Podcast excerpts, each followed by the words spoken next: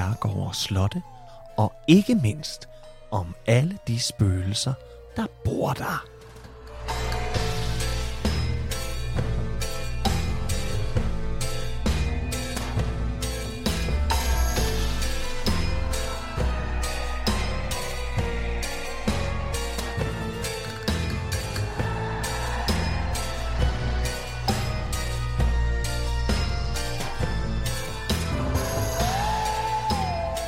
Velkommen til Den Hvide Dame, afsnit 24. Hvis du er til Danmarks historie med de absolute rockstjerner i den danske adel, uhyggelige lytterhistorier og en eventyrlig dansk konspirationsteori, så skal du slå dig ned, før vi gør det, og lytte med her. Mit navn er Trine Gadeberg, og som altid overfor mig sidder Kasper Lefebvre. Nemlig! Det gør du, Kasper. Det gør jeg. Først og fremmest så skal vi lige huske at sige tusind tak for en ordentlig hårdt af bøger, vi har fået indleveret. Øh, hvor en af vores øh, fantastiske lyttere, Anne, Ja. skrev til os her i, øh, i sidste uge Mm. og sagde, jeg er i mit gamle barndomshjem, vi er ved at rydde lidt op i, hvad tingene er. Kunne det her være noget for os? Og så viser hun os hele samlingen af danske herregårds slotte, som vi har, men vi har ikke dem alle sammen. Mm-hmm. Plus en lang række andre bøger. Og dem har vi så fået. Hun slæver alt med fra Jylland til København. Og har halvdelen med på sin cykel. Ja, men det er jo Og jeg mødes med hende her i øh, tirsdags, tror jeg det var. Eller onsdag. Og, og, og hente noget af det. Og det var bare... Jamen, det var sødt af hende. Så Anne, jeg ved, du lytter med, for det sagde du, du ville. Tusind mange gange slags tak. Det er helt fantastisk. Ja. Og nu vi er ved gode lyttere, Mm-hmm. så... Øh, Vi har de bedste lyttere, Kasper. Jamen, det har vi. Øh, og jeg ved godt, at øh, det er sådan noget, andre podcasts siger, eller øh, radioprogrammer siger, eller tv-programmer siger, de har de bedste seere. Øhm, der er jeg nødt til at sige, at øh, de grænder skide. Fordi vi har de bedste. Sådan Vi det. har de absolut bedste ja. lyttere. Øh, de bedste hvide damer og mænd derude, man overhovedet kan tænke sig. Ja. Og, øh, og, øh, og en af dem har også været god den her gang, for hun har sendt os en historie, fordi da hun hørte, at vi skulle lave et afsnit om Tranekær Slot, som jo er dagens afsnit, så skrev hun, at vi lige var interesseret, for jeg er faktisk vokset op på egnen, og jeg har været barndomsveninde med, med en af Alefeldt Laurvig døtrene, og jeg har nogle historier at fortælle fra, fra min gang på Tranekær Slot. Så vi har fået lov til at bringe hendes historie også i dag. Det har vi. Det er så spændende. Og det er et ordentligt afsnit, vi skal have gang i i dag, Trine. Der er møg historie. Det må man sige. Og øhm, der er mange... Øh, ja. Vi har, mange, vi har skrevet mange sider den her gang, Kasper. Det har vi. Ja, så, Så-. Det, kan blive, øh, det kan blive resten af af aftenen og morgenen og eftermiddagen, hvor, hvor end I, hvornår I nu lytter med. Jeg skrev til dig, øh, nej, jeg ringede til dig i eftermiddags. Ja. Du var ude og sagde, jeg tror, det bliver langt. Men jeg, jeg, kan ikke, jeg, jeg, kan ikke, jeg kan ikke skære det herfra. Du Jeg kan kan ikke heller ikke skære det herfra. Jeg kan heller ikke skære det herfra, fordi det, det er for vigtig historie. Øh, og det er bare en god historie. Og hvad sagde jeg så til dig, Så Kasper? sagde du, vi har ingen bagkant. Vi skal ikke skynde os. Nej, Tag det hele med. det skal vi ikke. Vi har, vi har, vi har al den tid. Ja, og alligevel har jeg begrænset mig. Ja. Og det er du også. Ja, det har Men jeg. øh, lad, os, øh, lad os kaste os ud i Tranekær Slot.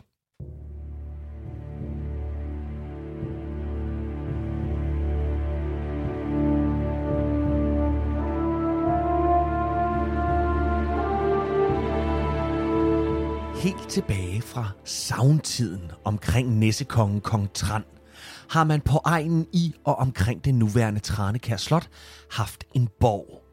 På toppen af en af Langelands utallige banker ligger Tranekær Slot med byen Tranekær ved sin fod som en alt dominerende herre, der skuer ned på pøblen fra magtens tinder.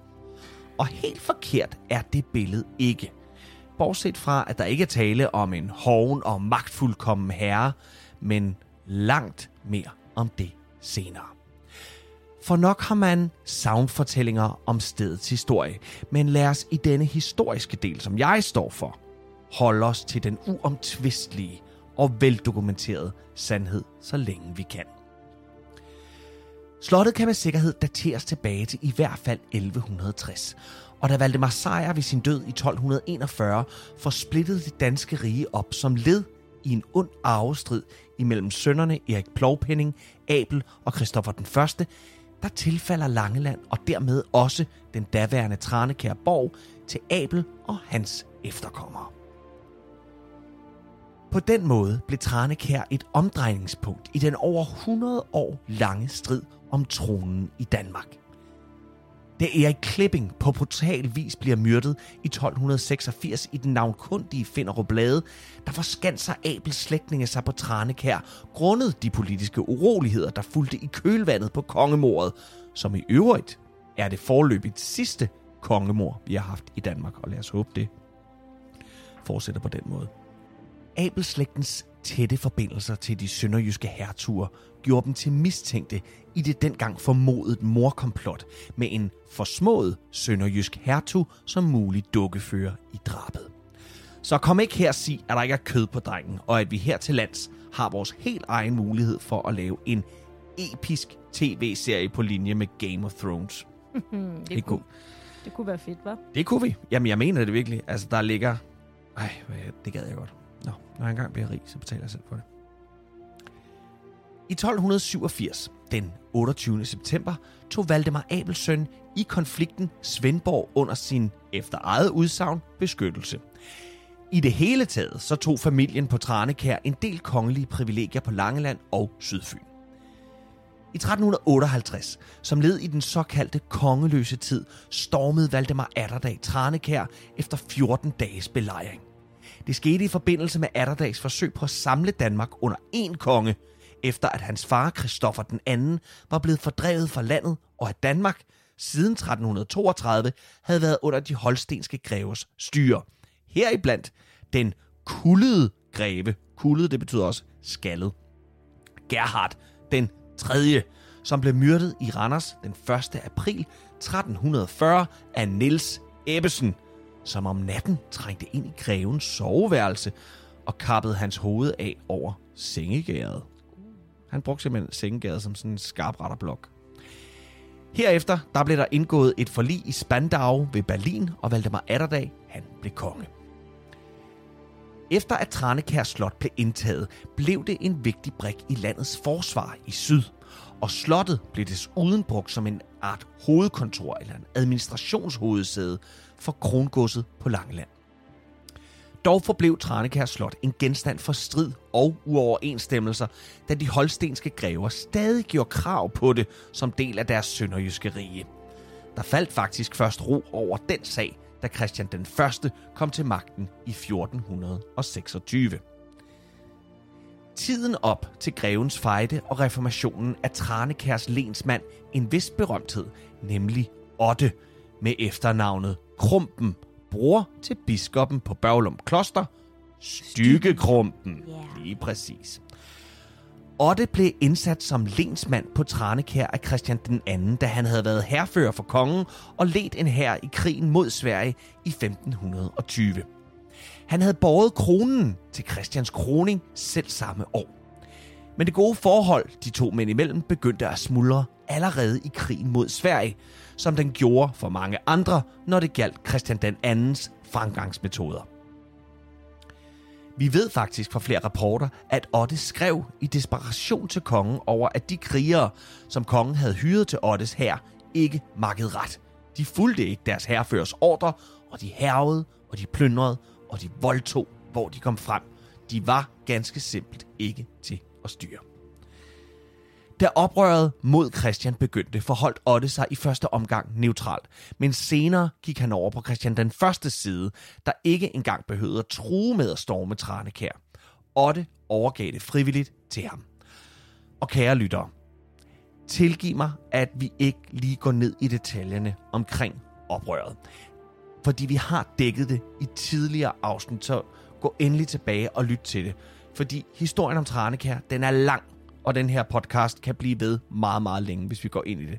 Men det er en spændende historie, og, øh, og jeg kan kun anbefale, at I lytter til tidligere afsnit, og selv dykker ned i den, for det er en god historie. Men mange vil nok huske, at Christian den andens stokholmske blodbad, der gav ham tilnavnet Tyrannen, gjorde, at mange vendte ham ryggen, og at hans anstrengte forhold til adelen især ikke overlod ham mange venner. Under grevens fejde blev Tranekær belejret af lybækkerne, og igen overgav Otte Krumpen sig uden kamp. Denne gang der havde han for øje at komme på god fod med greve Christoffer af Oldenborg.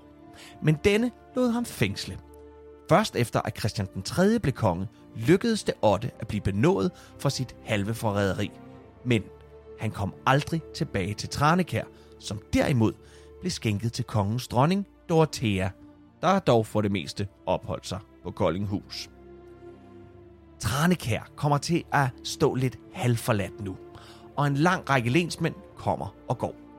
Og som resultat heraf, der kan vi faktisk læse i en tilstandsrapport fra 1597, at stedet ikke er særlig velholdt. Prøv lige at høre her, Trine. På tårnet, som er seks loft højt, alle loftene forrådnet, hvor man ikke uden far kan gå derpå. Taget meget affaldet med mange huller.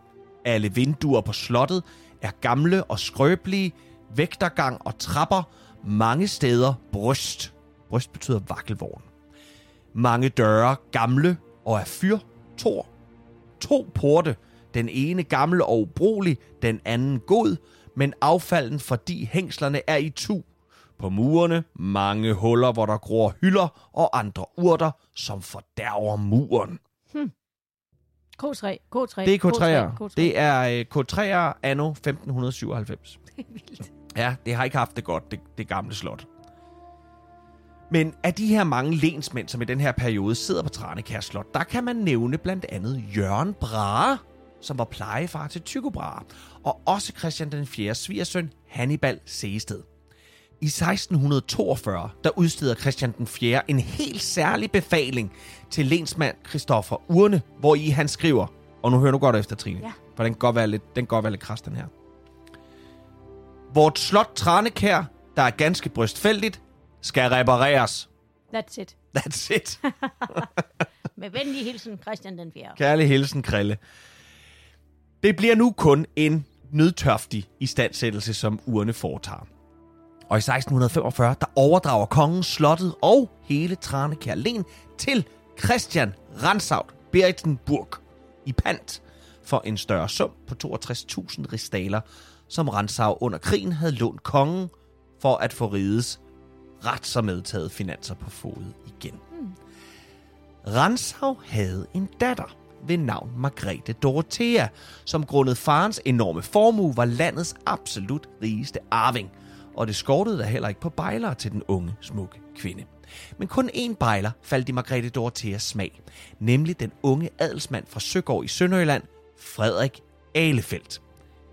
De unge mennesker var meget betaget af hinanden, men Christian Rantzau forbød dem at indgå ægteskab, da han ikke anså Alefeldt for en passende parti for datteren. Det skulle i midlertid vise sig ikke at afskrække det unge, elskende par, for i nattens mulm og mørke foretog Frederik Alefeldt en frivillig bortførelse af Margrethe Dorothea, og de giftede sig i al hemmelighed i en lille kirke i Holsten. Forståeligt nok, så røg låget af Christian Ransau, som i maleriske vendinger og med et hav af superlativer truede den unge Alefeldt med alverdens ulykker, hvis ikke ægteskabet blev annulleret. Men dronning Sofie Amalie, som var gift med Frederik den 3., så gode ting i den unge Alefeldt, og hun agerede nu maler imellem de stridende parter, og til sidst så gav Rantzau sig.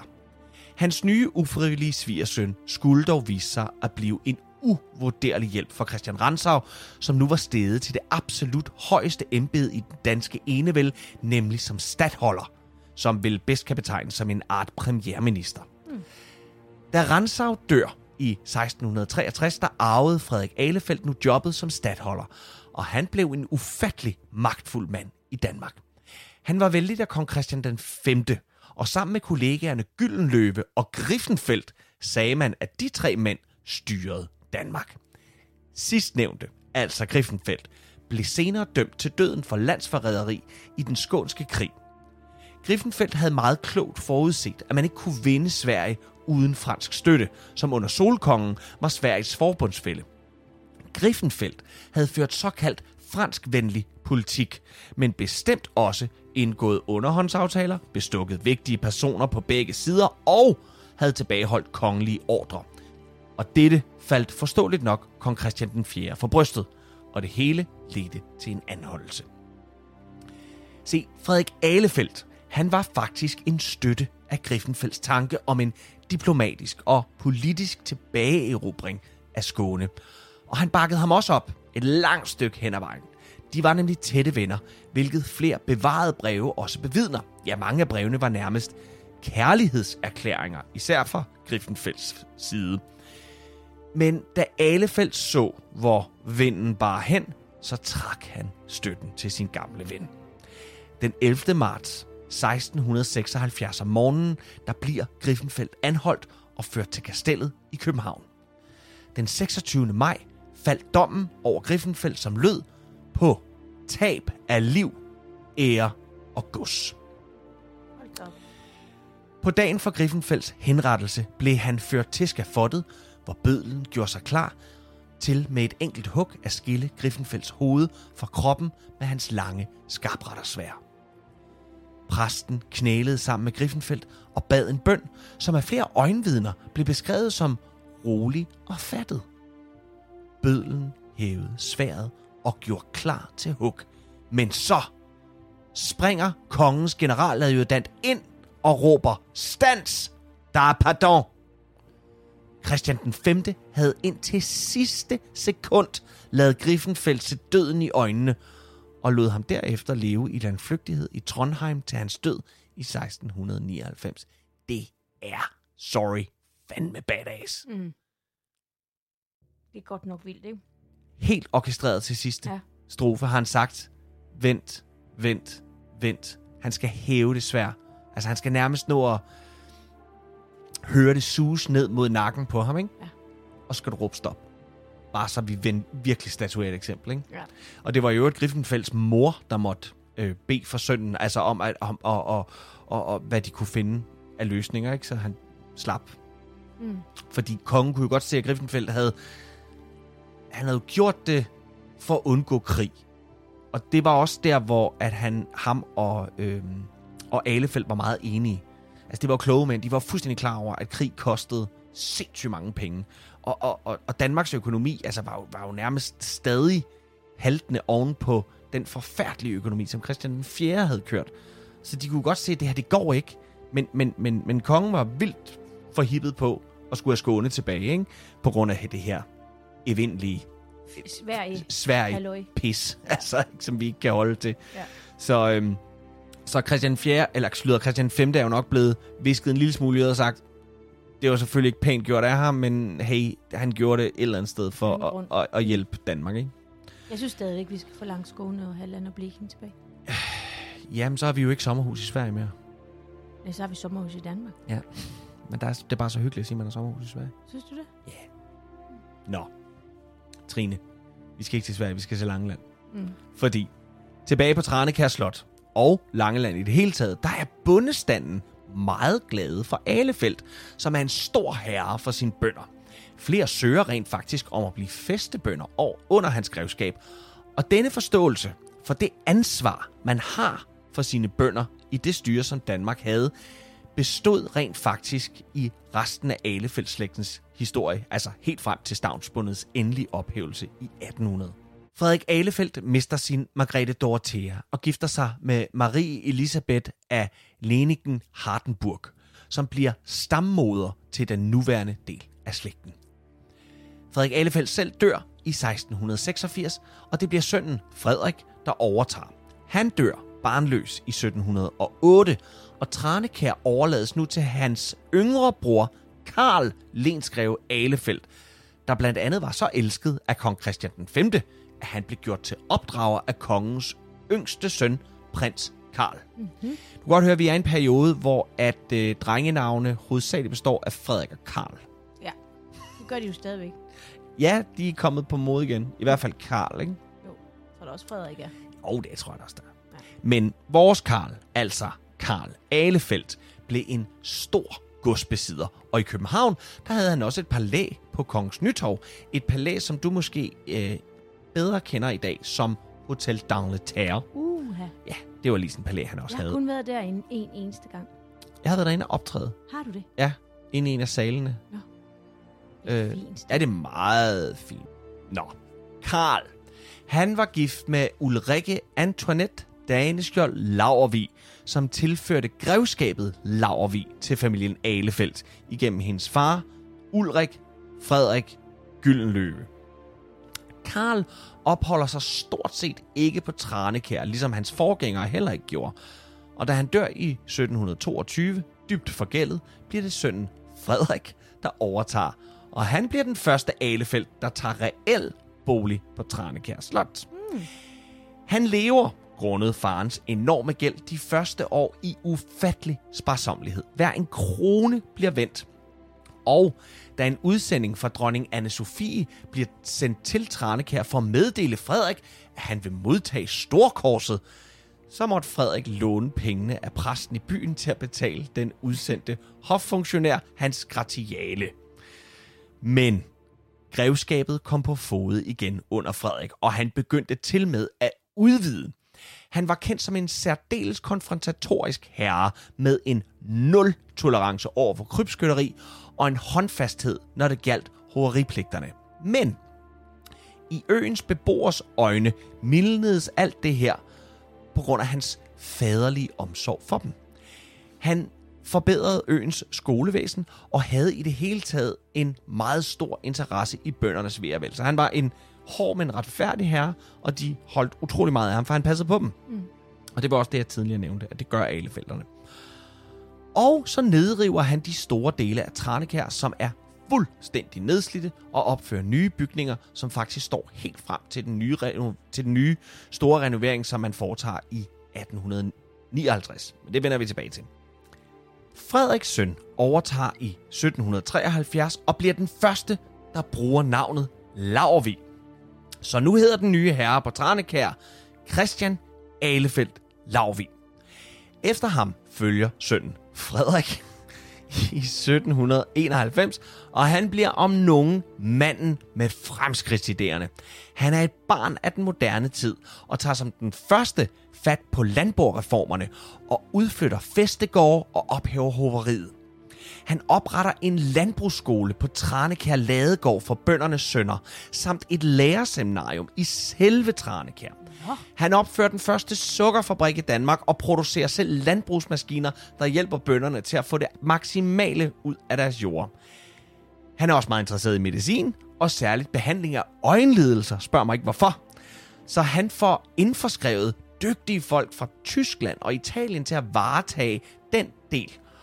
Og det er faktisk sådan, at når man i dag støder på tyske og italienske efternavne i og omkring Tranekær, så er det faktisk med al sandsynlighed efterkommere af dem. Og gud, Trine, hvor er der meget mere at fortælle om den her fantastiske Frederik Alefeldt Laurvig. Jeg har fået mig, han er røget ind på mine top 3, tror jeg. Jeg er helt pjattet med ham.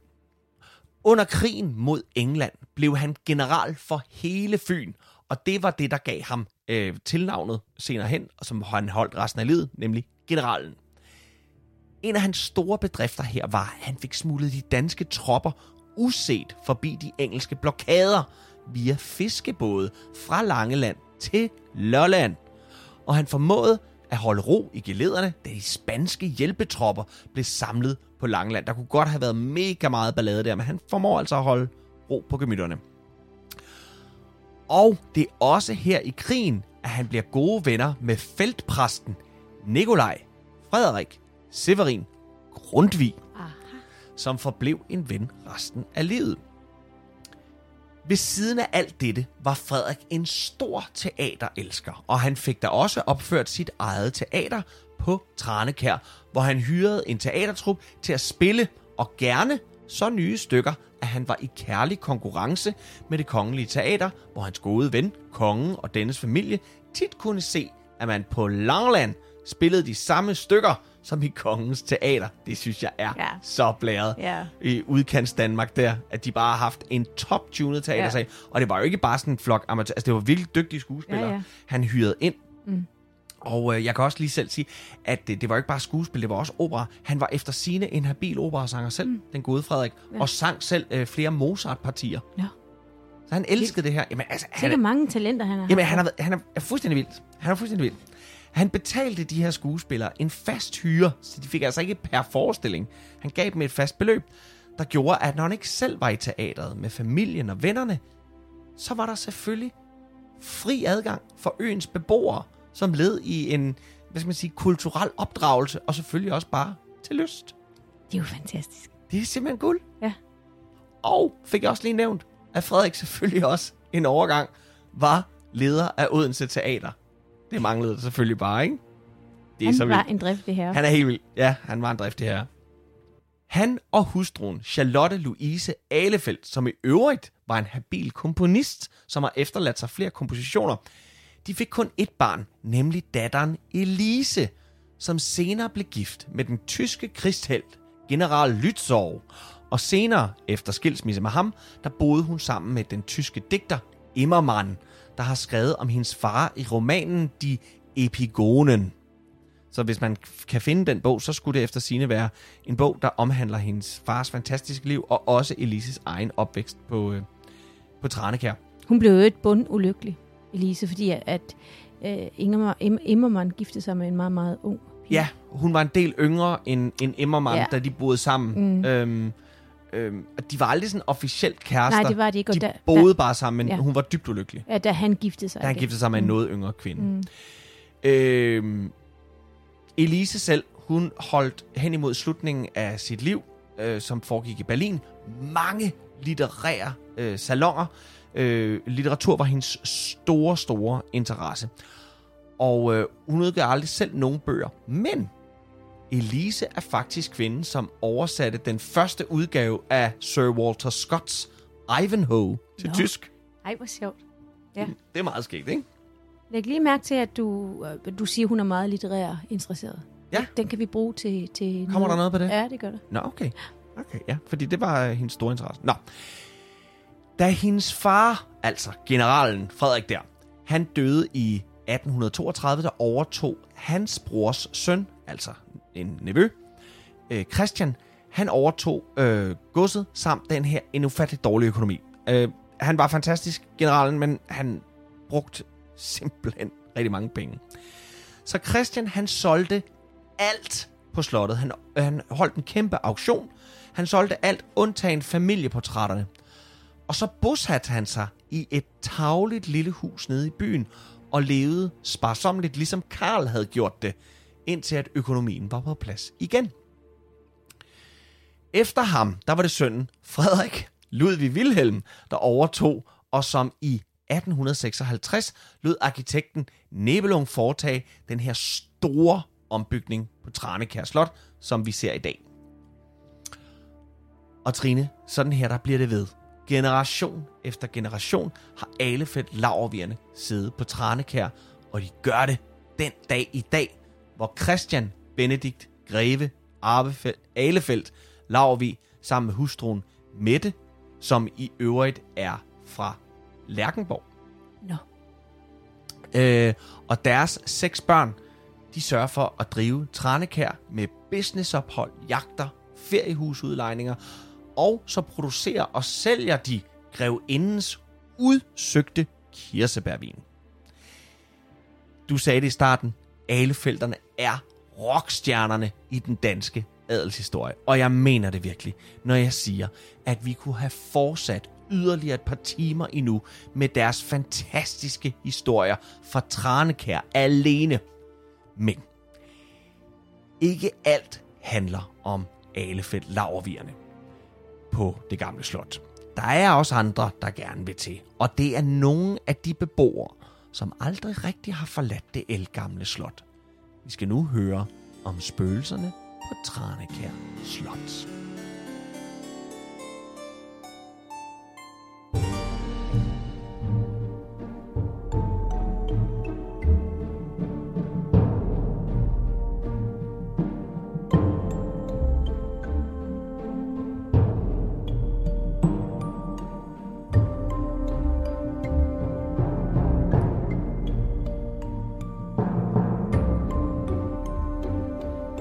Jeg forstår ikke, hvad det er, de har gjort mod Elises værelse, sagde en mørk kvindestemme med temmelig meget indignation i stemmen.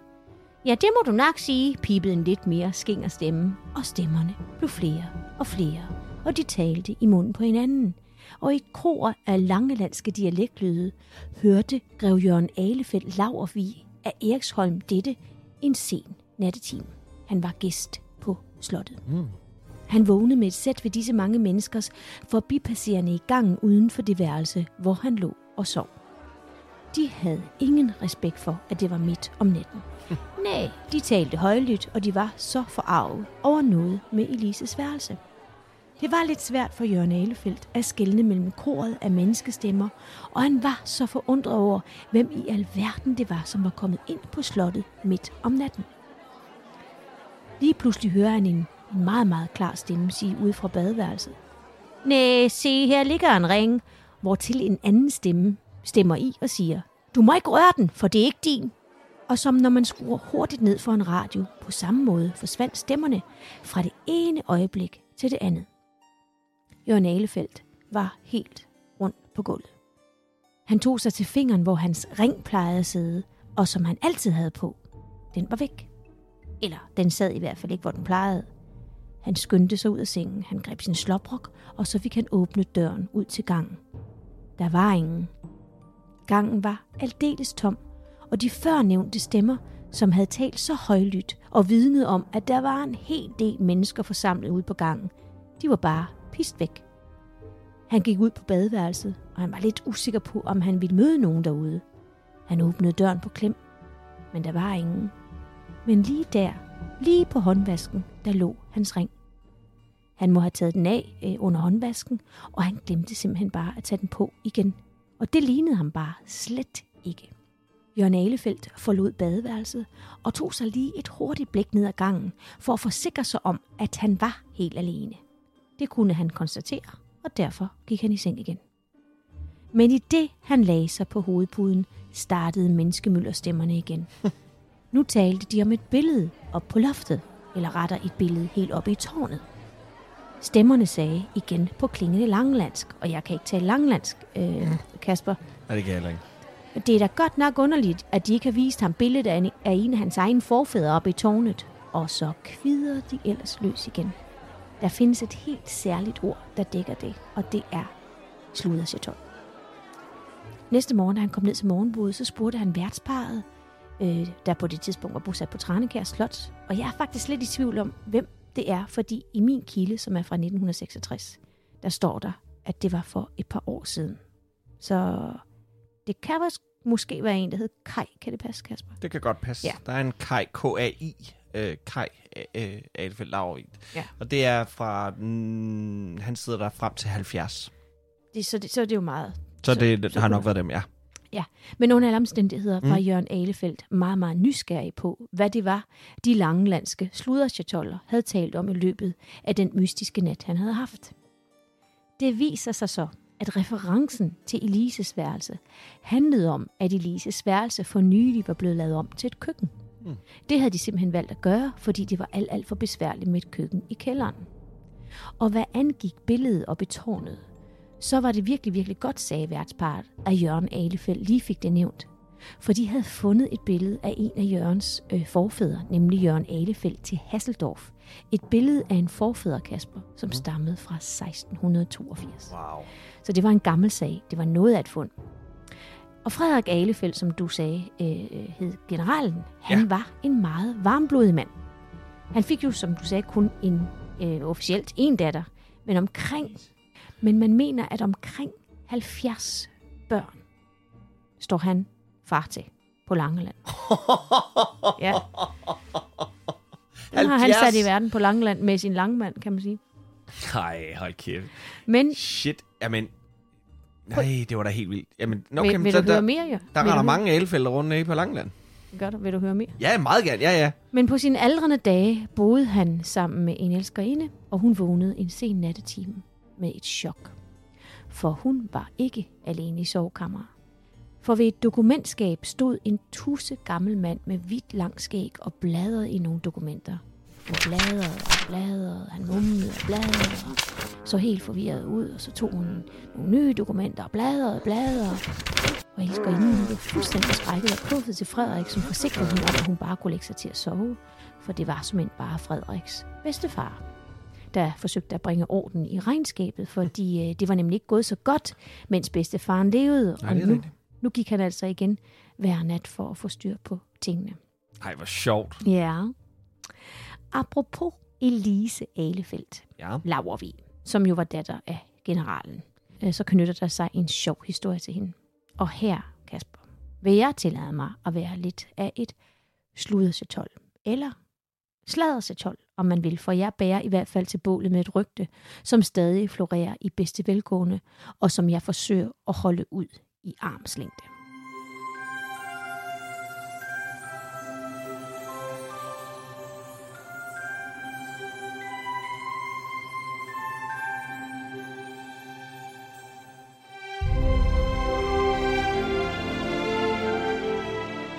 Elise Alefeldt var lige så varmblodig som sin far, og hun fødte i Dølsmål i 1807 en datter, som man ved hedder Adolfine Laurvig.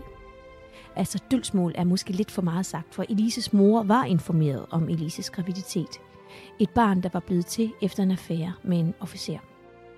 Moren og Elise fik det planlagt således, at de bildte faren ind, at Elise havde slugt en pindefjer, og at det kun var muligt at få det fjernet i Tyskland. Og der rejste Elise så hen. Hun fødte sin datter, og hun gav det væk til en tysk familie. Og det var det er faktisk øh, noget, som jeg synes er meget, meget positivt, er, at hun fik øh, kontakt til det barn igen i 1823, så hun havde aldrig nogensinde glemt det. Nej, okay. Øhm, det synes jeg faktisk er meget positivt. Ja, ja. Men det er ikke den her historie, der bærer præg af sladder. For den er ganske sand. Det er en anden affære, Elise menes at have, der er lidt uvis, men alligevel skulle være ganske vist. Christian den 8. havde et rigtig, rigtig godt øje til Elise. Øh, hun var jo enebarn, som du også sagde, Kasper, Mm-hmm. og fik derfor meget frie opdragelsestrøjler, hvilket gjorde, at hun i selskabslivet havde sådan en, en selvsikker fremtoning, og var meget sådan livlig og vidende, og var en meget, meget dygtig sangerinde også, og Mm. vidende inden for litteratur og kunst, og folk ville, ville virkelig gerne være i selskab med hende. Og på et tidspunkt så opholdt Elise sig i Odense. Der siges det ifølge et meget sejlivet rygte, at hun fødte et barn. Men, Men- Øh, Nej, altså ikke det barn fra før. Nej, altså, nej. Det, det er en ny historie. Det er et nyt barn, hun føder. Ja. Okay. Og, og, og sådan en graviditet er hun jo sådan set ikke alene om. Barnet er jo kommet ind på en eller anden måde. Og det menes, Kasper, at hun fik barnet sammen med Christian den 8. Ja. Og at hun så bortadopterede det. Mm. Barnet var en dreng. Barnet var født den 2. april 1805. Så spørger jeg dig, Kasper.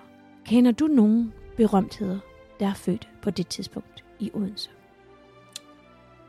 I 1805. 2. april 1805. Berømtheder. Odense. Øhm, Jamen, altså, kom ind i kampen, Kasper. Du kender vel kun én berømthed i Odense.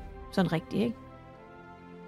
Jo, altså, ja, øh, øh, ja, altså, det er ikke, øh, ja, jamen, så er det vel, det er H.C. Andersen.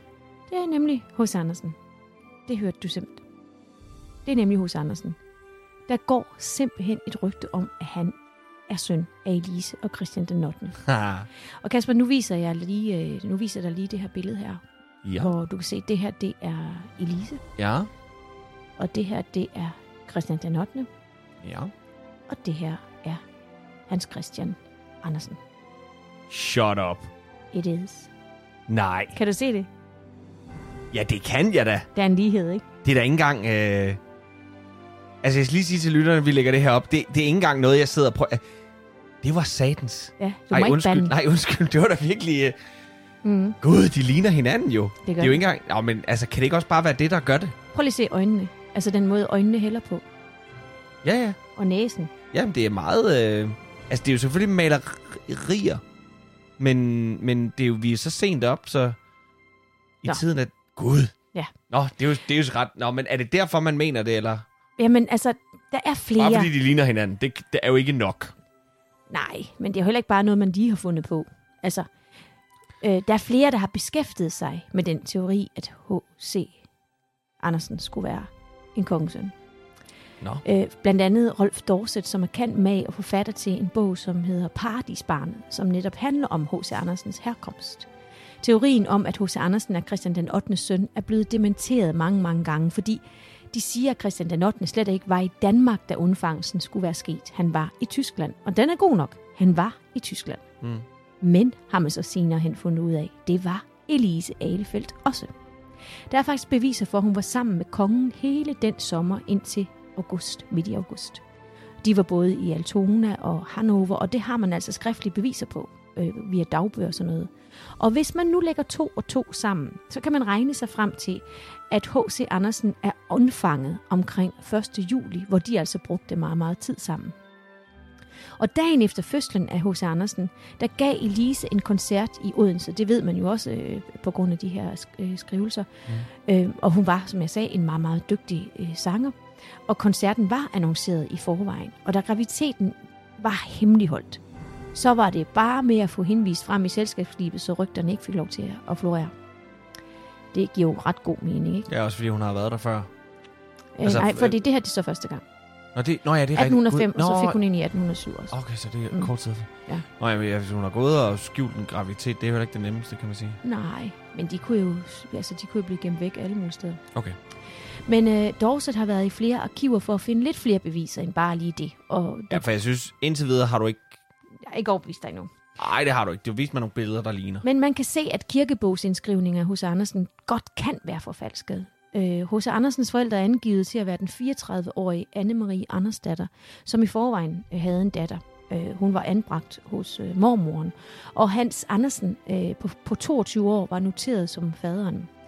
Øh, de blev gift to måneder før H.C. Andersen blev født, og de flyttede sammen øh, et halvt år senere. Der er ikke rigtig nogen, der ved, hvor han blev født. Og det sted, der er anført, det blev først noteret mange, mange, mange år senere i forbindelse med, at Hos Andersen skulle have en, en pris, en Odense-pris. Mhm.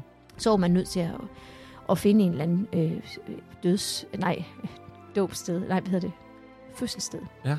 En anden, der har beskæftiget sig med teorien om kongesønnen, er en Kirsten Borges Brofeldt, og hun stillede sig selv det spørgsmål, hvordan det kunne være, at H.C. Andersens far og mor, altså en skomager på 22 år, Mm. som døde, da H.C. Andersen var 11 år, og en kvinde på 39 år, som i øvrigt var analfabet og drikfældig. Hvordan i alverden de har lært drengen alt det, som drengen øh, kunne. Og hvor kom alle pengene fra til hans uddannelse? Det kan man godt forstå, hun stiller sig det spørgsmål. Ja, altså nu du siger det, men det, det er også fordi, jeg kender ikke, øh, jeg kender ikke H.C. Andersens historie faktisk særlig godt. Det må jeg med skam sige, men, Men jeg kiggede lidt i slægtsbogen, jamen, det var, så, da- men det var da fuldstændig ret. Altså, fordi det er, jo- det er jo rent nok, han, er, han, han går jo, altså... Ja, vi ved, jeg ved godt det der med, at han er vokset op i fattige kår, men... Men så lige pludselig, du har da fuldstændig ret, lige pludselig så er han jo... nu hører du her. Ja, okay, ja, jeg lytter, ja, ja, du Jeg har... gravede ned i slægtsbogen, og der kunne jeg jo se, at, øh, og give Kirsten ret i, at øh, he- hele hans slægt, det er, det er fattigård, det er socialt dårligt stillede folk. Altså, mormoren øh, var, øh, Mm. blev skilt, man ved ikke noget om en morfar, og så var der en, der arbejdede som vaskekone, og så var der rigtig mange af dem, der boede på fattigården, eller der var nogen, der boede på fattigården. Så det var altså en usel familie på, på, øh, under nogle forfærdelige Ja. ja. forhold dengang, ikke? Øhm, man har fundet frem til, ifølge hos Andersens dagbøger, at han havde kontakt med sine påståede biologiske forældre, nemlig Elise og Christian den 8. Han brugte bare nogle dæknavne. Det er jo mærkeligt, hvorfor har han kontakt med dem? Ja, hvad er det? Ja, okay. Og man har også fundet ud af, at kongehuset har betalt for noget af hans uddannelse. Og det er sørme der underligt, Kasper. Er han en fattig, fattig skomagersøn, får den flotte behandling af kongehuset, og det er endda inden han når at skrive sit første eventyr. Det er da mærkeligt. Okay, den skal... Det skal jeg simpelthen lige have igen. De gav penge til hans Kongehuset betaler H.C. Andersens dele af hans uddannelse, inden han overhovedet har skrevet et eneste eventyr. Altså inden han er kendt for noget som helst. Ja, fordi at øhm, de støttede ham på trods af, at han i skolen ikke udviste synderlige øh, dannelse, litterære eller kunstneriske evner. Altså, så gav de ham penge alligevel. Det er mærkeligt. Man fandt også Hvor ud... gammel, hvor gammel er han her? Jamen, jeg vil tro, han øh, en 12-13 år. Men man fandt også ud af, at vi... Shit. Ja. Det er helt vildt. Ja. Jamen, det anede jeg Jamen, ikke, der er mere her. endnu, Kasper. Nej, Du er simpelthen nødt til at forholde dig i ro. jeg er, he- jeg er på. Det her det er fandme spændende. Kom.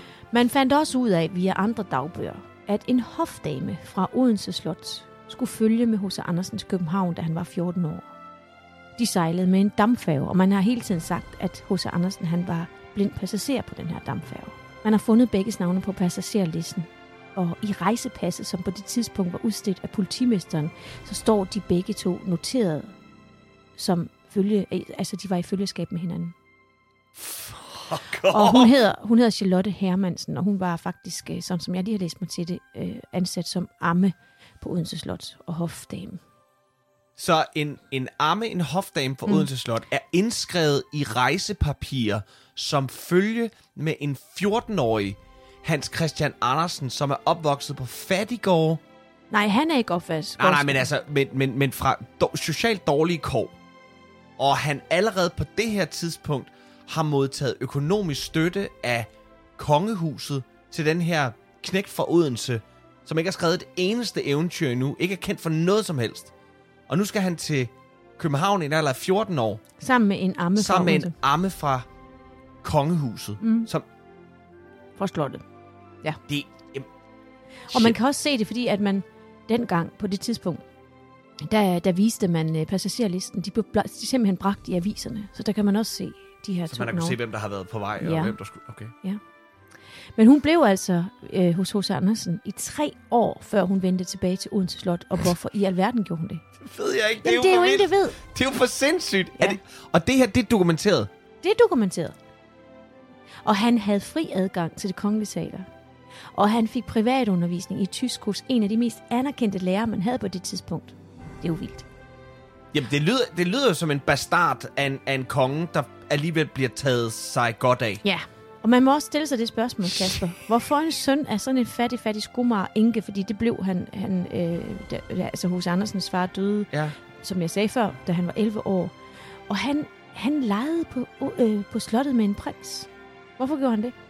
Og det ved man. ja. Hvorfor har han det- overhovedet været på Odense Slot? Altså, hvad, han, han har overhovedet ikke haft adgang dertil. Jamen det ved man, fordi det står i hans øh, hos Andersens egne beskrivelser og erindringer, at han legede med, Okay. med Frederik den 7., som jo var Christian den 8. Øh, søn. Mhm. Så de var jo sådan set et eller andet sted, hvis det her det passer. Ja, så har de Halvbrødre, været brødre, ja. Og man, man har også kunne læse sig frem til, at de, de havde sådan en meget broderlig omgangskreds.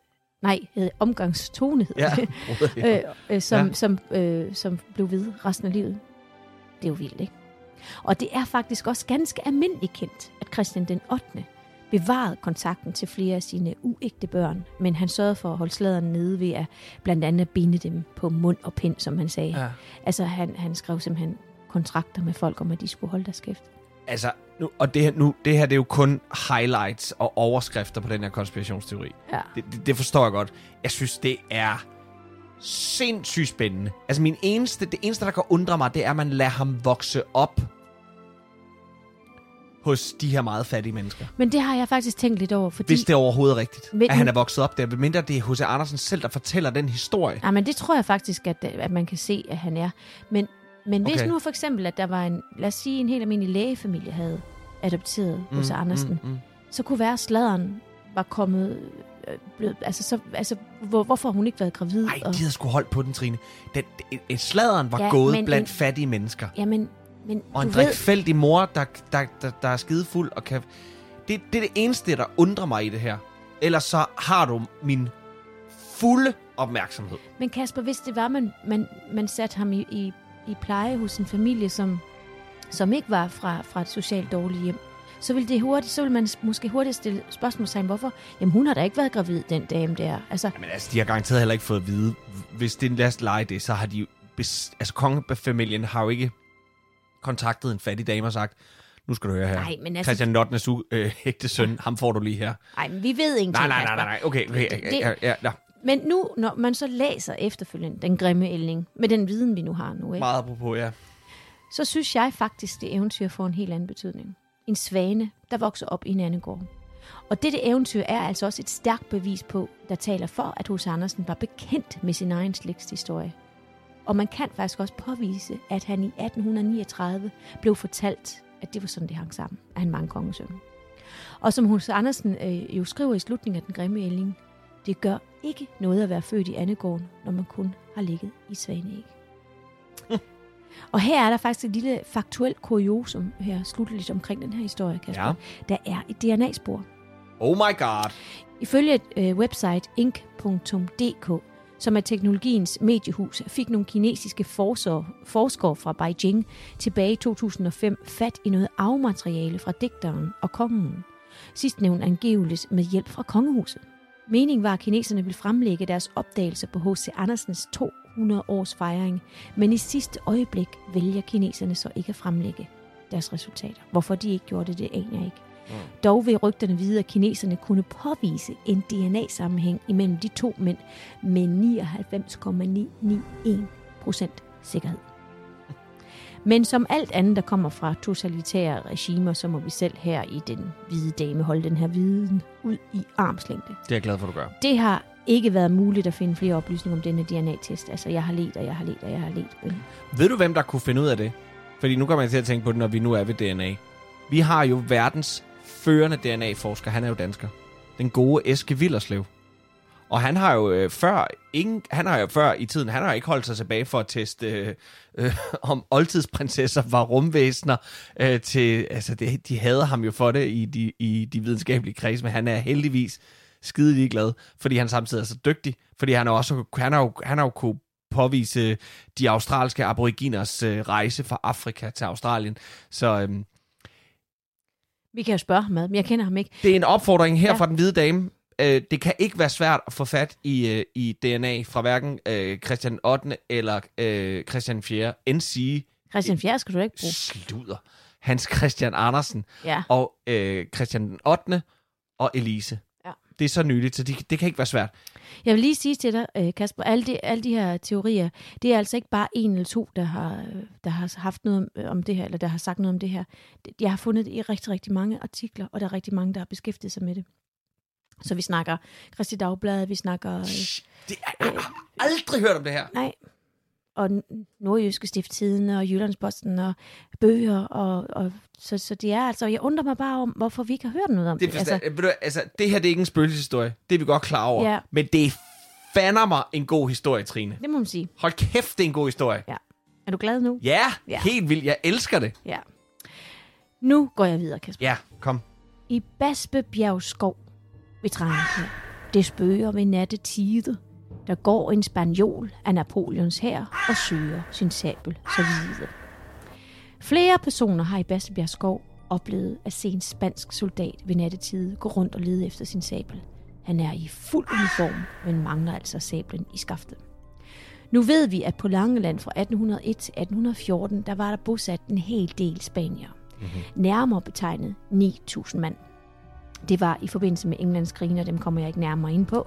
Det er ikke mit ærne. Der har vi været jo. Ja, præcis. Mm. Men det var altså den her soldat, der forelskede sig rodkuls i en pige fra Botofte ved Tranekær Slot. Og det er jo heller ikke noget, det er, der ikke, det er, der ikke, det er ikke en synd. Nej. Men problemet var bare, at hun allerede i forvejen havde en kæreste. Men det var soldaten ligeglad med. Så han gjorde kurt til hende og blev meget nærgående. Og her går fortællingen så to veje. For nogen mener, at pigen også var pivhammerne forelsket i soldaten, og det gjorde jo kæresten dødeligt jaloux. Den anden variant er, at soldaten voldtog pigen, og for dette måtte han bøde med sit liv. Uanset hvad, så blev han myrdet, og det endda med sit eget sabel. Han blev myrdet af kæresten og lokalbefolkningen. De hjalp til og fik øh, soldaten smidt i en mose i Bastebjerg skov. Saben tog de med sig, og den gik på omgang rundt om i de langelandske hjem. Lige indtil 1933, hvor Langelands Museum får en sabel, som man påstod var fra den myrdede soldat. Man fik den undersøgt, og her fandt man frem til, at det altså bare var en dansk sabel fra 1816. Og det passer jo altså jo ikke på den spanske soldat. Nej.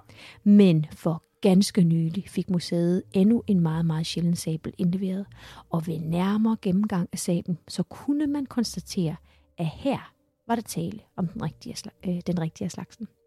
Nu behøver han altså ikke at lede efter sin sabel, for den er jo fundet. Mm. Men det gør han altså stadigvæk. Og nu skal vi faktisk have en vaskeægte lytterhistorie. Yes! For da vi sidste gang fortalte, at vi i dag ville tage os af Tranekær Slot, så fik vi en besked fra vores Facebook-lytter, øh, øh, som ønsker at være unavngivet, og det er altså også helt okay. Fuldstændig cool med os. Hun kom hos familien Alefeldt Lavervi som barn, og her er, hvad hun fortalte. På Tranekær var der to etager i den ene fløj, som familien brugte privat og boede i.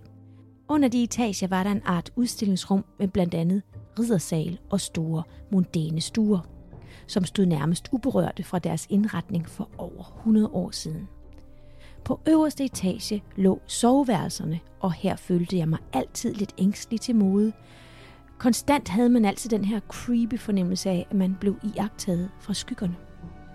Ude på gangen ved soveværelserne var der meget mørkt, og mest af alt grundet et stort, mørkt gulvtæppe, og jeg følte altid, at den gang var uendelig lang at komme ned af og meget, meget skummel. Hele vejen ned ad gangen var der små kanapper med vinduer i, og i en af disse indhak stod en gammel dragkiste.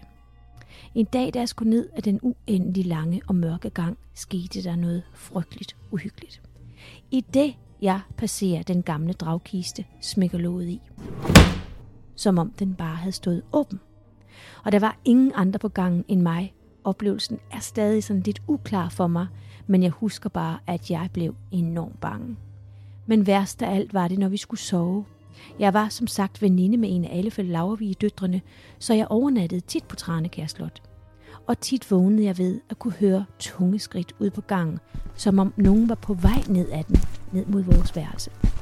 To til tre gange havde jeg mod til at stå op og kigge ud på gangen, hvor trinene stansede, når jeg åbnede døren. Og der var selvfølgelig ingen derude. Når jeg så lagde mig ind i seng igen, så kunne der gå ganske få minutter, så begyndte nogen eller noget igen at traske tungt ned ad gangen. Føj. Ej, det er lidt uhyggeligt. Tænk så, at hun har mod til at gå ud og lukke op. Det havde jeg ikke. Vil du? Det er vil... badass. Ej, det havde der ikke. Spørger du mig. Ej, men... ja. Nej, jeg var bare fløjet under den dyb. Puh, Ja. ej, det var en god, det er en god historie. ja. Men Kasper, det var altså alt for den her gang. Ja. Husk, at Tranekær Slot de udlejer ferieboliger og businessophold, og så kan man altså få nogle helt fantastiske oplevelser på det el gamle slot. Og så skal vi huske at sige endnu en gang tusind tak til vores lytter, som bidrog til dagens afsnit med egen historie. Tusind tak. Wow, tak for det. Næste gang, der skal vi besøge Vitskøl Kloster ved Lykstør. Dette hellige sted blev grundlagt med et kongemor, og har ifølge mange øjenvidner munkemesser om natten, lodne væsner, der lister rundt, og så holder dele af den danske frimurorden til i det mere end 750 år gamle kirkerum. Men det er altså alt sammen næste gang. Indtil da, der vil jeg bare sige tak til dig, Trine. Tak til dig, Kasper. Og til vi lyttes ved igen, så må du, kære lytter, have det uhyggeligt godt.